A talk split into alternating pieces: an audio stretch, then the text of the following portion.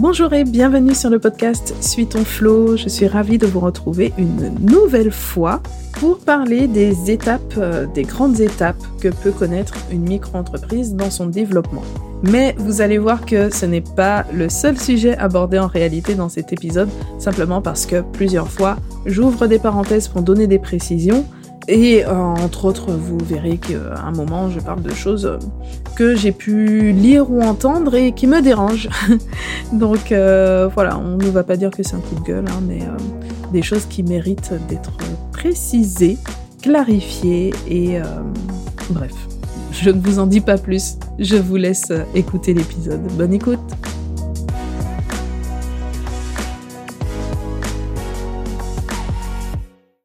on le sait bien, il n'y a pas vraiment de normes en matière d'entrepreneuriat. Il y a tellement de modèles différents, que ce soit au niveau du business model, c'est-à-dire la manière même dont l'activité va être conçue, sur quoi repose l'activité, sur quoi repose sa rentabilité. Il y a autant de façons de communiquer en misant sur des médias différents, sur des plateformes ou des réseaux, en portant sa voix unique, etc. Et on va jusqu'à dire parfois que les idées ne sont pas importantes ou même que les idées ne valent rien.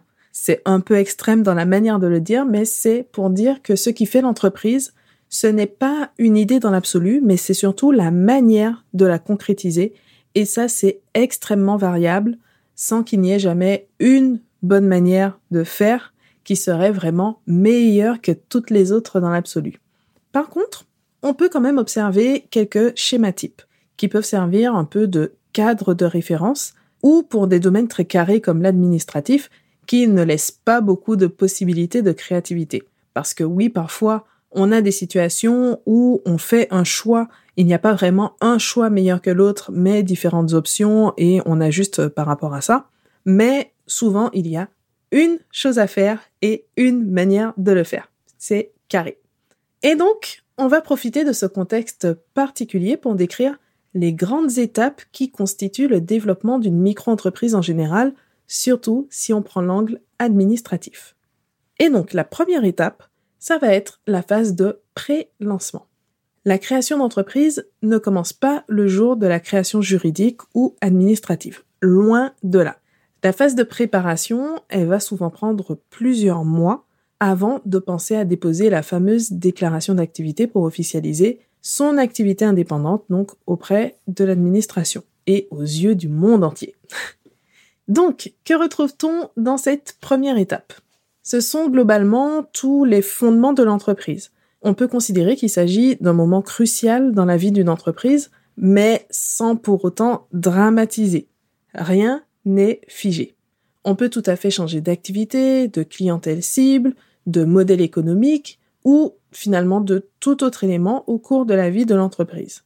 Donc l'enjeu ici, ce n'est pas de tout préparer de manière théorique et parfaite sur papier, de peaufiner ses plans vraiment à l'extrême en essayant de prévoir l'imprévisible, mais simplement de poser les fondations, les bases qui vont définir l'entreprise pour la lancer en ayant un minimum, un cap que l'on va suivre.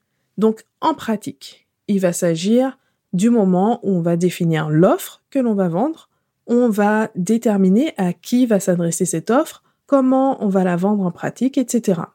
Donc, on peut déjà mettre ici les bases de la communication aussi, ne serait-ce que pour définir sa stratégie de communication, le ton qu'on veut employer, la vision qu'on veut transmettre dans son activité, les moyens de communication qu'on va privilégier au moins dans un premier temps. Est-ce qu'on va utiliser un site web, un blog, les réseaux sociaux, lesquels, le réseautage, etc. Et pour le côté administratif, là aussi, on a une étape de préparation qui est très très très souvent négligée et pourtant qui a son importance. Alors son importance justement va varier en fonction du projet et surtout en fonction de la situation personnelle ou professionnelle du créateur d'entreprise. En pratique, on va s'intéresser au cadre dans lequel on va créer l'entreprise, c'est-à-dire le choix du statut, les éventuelles options, ou encore la date de création, qui est là aussi beaucoup trop souvent négligée, alors qu'elle peut avoir un impact financier important en fonction de la situation. Donc voilà pour cette première étape de pré-lancement.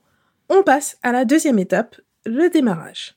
Une fois qu'on a bien cadré son projet, là c'est le grand moment, le moment du lancement. Alors, qu'est-ce qu'on retrouve à cette étape? La première action, bien sûr, ça va être la création en elle-même, c'est-à-dire le dépôt de la déclaration d'activité. C'est l'occasion de rappeler que tout ne s'arrête pas là.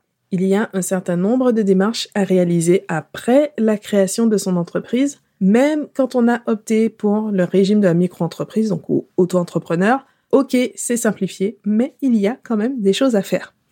Et d'ailleurs, j'en parle dans l'article de blog Comment créer sa micro-entreprise en cinq étapes, ou même mieux, la checklist pour créer sa micro-entreprise, qui est directement extraite de ma formation Objectif Micro-entreprise et qu'on peut télécharger gratuitement. Donc, tous les liens utiles sont dans la description de l'épisode. On ferme la parenthèse et on revient donc à notre phase de démarrage de l'entreprise. C'est aussi le moment des premiers clients, donc où on teste notre offre grandeur nature. C'est le moment où on commence les premiers ajustements parce que rien ne vaut l'expérience du terrain pour construire une offre qui va être au plus près des besoins de nos clients, qui va vraiment correspondre à ce qu'on veut réaliser et tout ça pour développer une activité en accord avec nos choix de vie par exemple ou avec une vision forte des valeurs qu'on veut défendre, une compétence qu'on veut mettre au service de nos clients. Bref, c'est le vrai passage à l'action et le début de la vie d'entrepreneur. Du point de vue administratif, démarrage d'activité, c'est synonyme de premier devis, première facture, premier contrat et aussi première déclaration. Donc là, c'est le moment où on entre dans la gestion courante. Ensuite, donc, on continue à développer son entreprise et on passe à la troisième étape, le passage à la TVA. Il ne s'agit pas vraiment d'une étape de développement à proprement parler, mais c'est un moment assez marquant pour être précisé. Et surtout, ça permet de rappeler simplement son existence, parce que beaucoup trop de créateurs d'entreprises, aujourd'hui encore, ignorent que oui, même en micro-entreprise, on est concerné par la TVA. Et là-dessus, j'ai même eu la surprise d'avoir des mauvaises informations qui sont parfois véhiculées par des experts comptables ou des juristes, alors que les règles ont évolué depuis plusieurs années. Donc, on revient rapidement sur euh, ce point, je pense que ça mérite quand même quelques précisions. On fait un petit bond en arrière pour mieux comprendre. Avant 2018, le passage à la TVA était forcément synonyme de sortie de la micro-entreprise parce que le seuil de la franchise de TVA, c'est-à-dire le régime qui consiste à ne pas payer, ne pas déclarer, ne pas déduire la TVA, donc on ne s'en préoccupe pas du tout, c'était aussi le plafond de la micro-entreprise. Donc, micro-entreprise voulait dire pas de TVA. Sauf qu'en 2018, le plafond de la micro-entreprise a plus ou moins doublé, sans modifier celui de la franchise de TVA. Donc, depuis 2018, un micro-entrepreneur doit obligatoirement passer à la TVA s'il ne remplit plus les conditions pour bénéficier de la franchise de TVA. Donc ça, c'est la première conséquence. Et l'autre conséquence, c'est que on a aussi la possibilité d'opter pour la TVA tout en restant en micro-entreprise. Et c'est là-dessus que je vois parfois encore de fausses informations où on prétend que le choix du statut va se faire en fonction de la TVA. Et ça, c'est faux. Donc, en pratique, lorsque l'entreprise atteint 36 500 euros de chiffre d'affaires pour les prestations de services, 94 300 euros de chiffre d'affaires pour une activité de vente, on doit passer à la TVA. Je donne le chiffre qui permet de le dire le plus simplement. En réalité, il y a plusieurs seuils, il y a une marge de tolérance. Ça dépend, on va parfois changer dès le premier jour du mois, sinon après deux ans de dépassement, etc.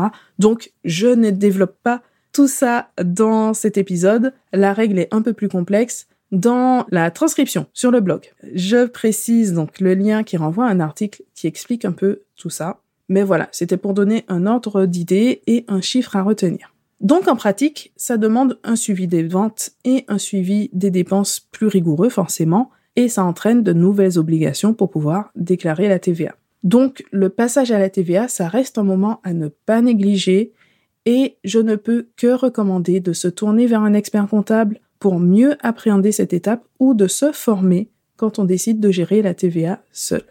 Ensuite, on continue notre ascension et on passe à la quatrième étape, le franchissement du plafond de la micro-entreprise. Donc, si on poursuit dans l'idée du développement du chiffre d'affaires, c'est l'étape suivante. La limite aujourd'hui est fixée à 72 600 euros pour les prestataires de services et 176 200 euros pour les activités de vente. Donc là, c'est le chiffre à retenir en 2022. Ça change en 2023 parce que c'est réévalué tous les trois ans. Mais voilà, quel que soit le moment où vous écoutez cet épisode, ça vous donne une petite idée. Alors d'abord, apportons quand même une petite nuance à cette notion de dépassement du seuil.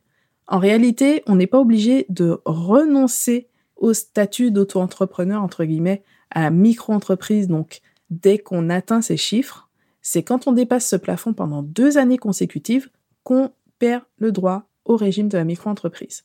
Et donc qu'on doit opérer le changement au 1er janvier de l'année suivante. Donc ça laisse largement le temps de voir venir et beaucoup d'indépendants vont tourner autour de ce plafond s'ils ne souhaitent pas un changement de régime forcé. Donc ils vont faire une année en dessous, une année au-dessus, etc. Et comme ça, ils gardent droit à la micro-entreprise. Beaucoup d'autres entrepreneurs, et là je pense qu'on est vraiment sur la majorité, vont rester tout simplement en dessous de cette limite. Mais ça ne veut pas dire qu'ils galèrent. On peut tout à fait rester en micro et bien gagner sa vie. Ça vaut aussi le coup de le préciser. L'auto-entreprise a été lancée dans un premier temps pour inciter à officialiser les petites activités complémentaires et favoriser la création d'entreprises, donc en simplifiant au maximum le démarrage du point de vue administratif. Mais on ne peut pas aujourd'hui se cantonner à cette image. Déjà, le régime en lui-même a beaucoup évolué parce que avant, effectivement, du coup, quand on était auto-entrepreneur, on était dispensé de pas mal de formalités. Aujourd'hui, c'est beaucoup moins vrai. Il y a quand même euh, certains aménagements, comme la comptabilité qui est hyper simplifiée, d'accord, mais la plupart des obligations qui concernent tous les professionnels concernent aussi ceux qui sont en micro. Donc, voilà, aujourd'hui, une micro-entreprise peut vraiment être une entreprise à part entière, avec un vrai chef d'entreprise qui pilote son activité, qui contribue à l'économie et qui se procure un revenu confortable. C'était encore une parenthèse. Il y a beaucoup de parenthèses dans cet épisode. Je, crois que j'ai plein de choses à dire sur, euh, sur ces sujets. Et donc, ceci étant dit, la sortie de la micro-entreprise représente une étape très importante parce que c'est une sorte d'entrée dans la cour des grands. C'est à ce moment-là qu'on constate à quel point la micro-entreprise est vraiment simplifiée par rapport aux sociétés, par exemple. Et donc, la première question à ce stade, ça va être de savoir vers quoi évoluer. Alors, l'option la plus facile et rapide à mettre en place, c'est de rester en entreprise individuelle et simplement passer au réel. C'est-à-dire qu'on va prendre en compte les vraies charges, le vrai bénéfice pour calculer les cotisations sociales et les impôts. Ce qui veut aussi dire qu'on s'appuie sur une vraie comptabilité. Alors, ça reste le plus simple, mais ce n'est pas forcément la solution la plus appropriée. Je n'ai pas dit que ce ne sera jamais la solution la plus appropriée, mais simplement qu'il faut aussi se poser cette question donc pour regarder les autres options et faire un vrai choix. Et donc l'autre option, c'est de fermer sa micro-entreprise, qui, on le rappelle, est une entreprise individuelle en réalité. Hein. La, micro-entreprise, c'est juste une euh, forme, on va dire, un régime d'entreprise individuelle. Et donc, fermer sa micro-entreprise pour passer en société. Mais attention, d'un point de vue technique, cette opération doit être faite dans les règles de l'art, avec un accompagnement d'un expert comptable et éventuellement d'un avocat, parce qu'il ne s'agit pas simplement de fermer d'un côté et ouvrir de l'autre, c'est un peu plus technique que ça. Et donc en général, on va choisir entre le URL, c'est-à-dire une SARL unipersonnelle, à ne pas confondre avec l'ex IRL, qui était une entreprise individuelle, mais qui aujourd'hui euh, n'est plus possible. On ne peut plus opter pour euh, le IRL. Donc, premier choix, le URL. Deuxième choix, la SASU, donc une SAS unipersonnelle. On ne va pas préciser ici les critères de choix entre ces différentes possibilités, mais on peut déjà dire que c'est à étudier donc au cas par cas parce qu'il n'y a pas de statut ou de forme juridique qui soit vraiment plus intéressante que les autres de manière absolue. Mais on y reviendra dans un autre épisode prochainement. Donc, quatrième étape, on était à la sortie de la micro-entreprise parce qu'on dépassait les plafonds. Et donc, on va avoir une quatrième étape bis, c'est-à-dire qu'on est encore à la sortie de la micro-entreprise, mais cette fois de manière volontaire. Parce que la réalité du terrain, c'est que cette transition se fait le plus souvent de manière volontaire et largement anticipée par rapport à la limite de chiffre d'affaires. Ce qui va pousser à quitter la micro-entreprise, c'est d'abord le développement de l'activité, mais pas du point de vue du chiffre d'affaires. On va plutôt aller regarder ce qui se passe au niveau des charges, c'est-à-dire des dépenses de l'entreprise. Donc, rappelons les règles. En micro-entreprise, justement, on ne prend jamais en compte les charges réelles, mais plutôt un forfait, donc qui va être de 34, 50 ou 71% du chiffre d'affaires, selon la catégorie d'activité, et c'est ce forfait qui va représenter les charges. Mais concrètement, il arrive que les dépenses d'investissement, de matériel, de prestations de services qu'on va acheter dans le cadre de l'activité, donc qui se développe, fassent dépasser ce forfait de charges. Ce sera le cas si on veut embaucher un salarié, par exemple. Ou une autre situation délicate, c'est quand on veut travailler en collaboration avec une autre entreprise, que ce soit dans le cadre d'un partenariat ou d'une sous-traitance. Si on encaisse la totalité du prix, mais que la moitié de ce prix est reversé directement à une autre entreprise, on va quand même payer les cotisations sociales et les impôts sur la base de la totalité du prix, parce que ça correspond à la somme encaissée et donc, quand on est en micro-entreprise, ça correspond au chiffre d'affaires. Et donc, dans ce type de situation, on se pose assez vite la question de la rentabilité et de l'adéquation de la micro-entreprise à ce qui se passe vraiment dans l'entreprise. Et donc, on n'attend pas de se trouver dans l'obligation parce qu'on a dépassé les plafonds de chiffre d'affaires pour évoluer vers une autre forme d'entreprise. Et là encore, d'autres critères pourront entrer en jeu dans cette transition, comme la protection sociale ou encore le financement de l'activité si on souhaite avoir recours à un crédit par exemple. Voilà, donc pour résumer ce que nous avons vu dans cet épisode, pour décrire les quelques étapes clés du développement d'une micro-entreprise, on a la première étape donc de pré-lancement, c'est-à-dire toute la phase de préparation au lancement de l'activité. Ensuite, la phase vraiment de démarrage du lancement, des premières factures, des premières ventes, etc. Ensuite, quand on continue à développer son activité, on va arriver au moment du passage à la TVA. Et enfin, la dernière étape, la sortie de la micro-entreprise, soit de manière obligatoire parce qu'on a dépassé les limites de chiffre d'affaires, soit de manière volontaire et anticipée, simplement parce que la situation le fonctionnement de notre entreprise, le niveau de charge, etc. Tout ça, ça fait que la micro-entreprise n'est plus adaptée à ce stade par rapport à la manière dont l'entreprise s'est développée. Cet épisode est terminé, j'espère qu'il vous a plu.